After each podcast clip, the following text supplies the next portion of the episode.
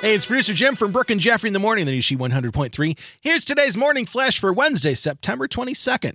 Sad news yesterday from the Sex and the City family. Willie Garson, who played Carrie's friend Stanford, passed away yesterday at 57 after a bout with cancer. Willie was Stanford on Sex and the City from 98 to 2004. He, of course, was in both movies in 2008 and 2010 and had been filming scenes for the show's reboot and Just Like That. And who can forget when he got married to his partner Anthony by who else but Liza Minnelli? If you're still hesitant going back to the theaters and you've missed out on Marvel's Shang-Chi and the Legend of the Ten Rings, you are in luck.